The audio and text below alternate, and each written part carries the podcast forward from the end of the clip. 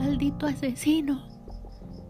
Se oía el grito de odio de la marchanta cuando su nieta reconoció al hombre que violó y mató a su mamita. Ramiro corrió desesperado, mientras detrás de él mucha gente armada con palos y piedras trataban de alcanzarlo. Sintió un golpe fuerte que le hizo caer de rodillas. Alguien le había arrojado un tubo entre las piernas. Piedad, piedad, por favor. Llévenme a la cárcel, pero, pero no me hagan nada. Maldito cobarde, te vas a morir como el gusano sin alma que eres. Le ataron los pies y lo llevaron arrastrando hacia el centro de la plaza. La gente lo pateaba y le escupía. Le tiraban cosas podridas del mercado y lo maldecían.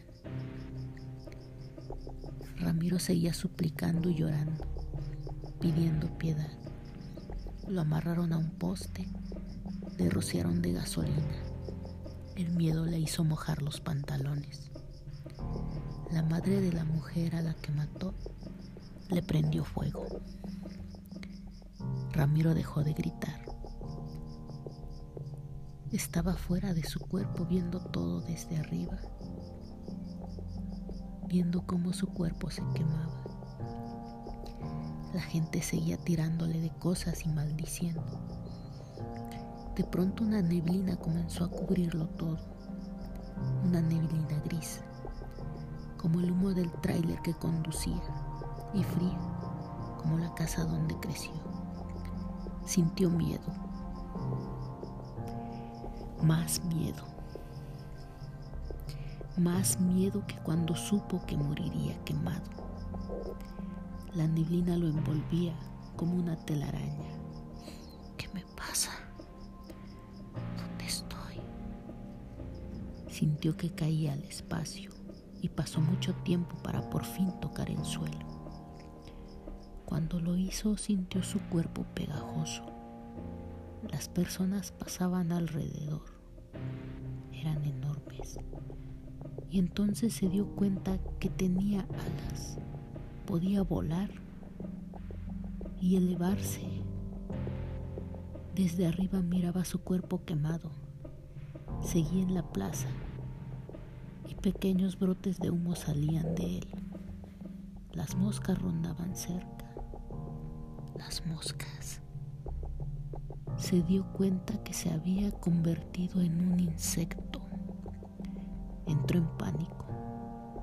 No podía controlar los movimientos de ese cuerpo extraño. Se dirigió como las demás hacia el cadáver, sin poder evitarlo. Alguien echó una lona encima del cuerpo y quedó ahí atrapado. Sentía que se ahogaba. Sus alas se movían y golpeaban torpemente la pesada lona, hasta que cayó junto a otras moscas que morían al lado suyo.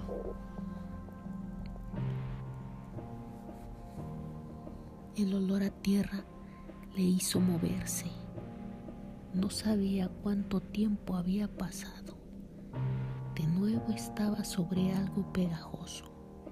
Estaba rodeado de cientos de gusanos blancos que se movían junto a él. Lo empujaban. Ahora era un gusano. Un maldito gusano, había dicho la madre de la mujer a la que mató.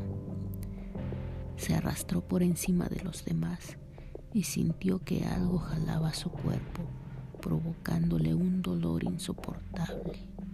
En pocos segundos viajaba de nuevo, viendo todo desde arriba.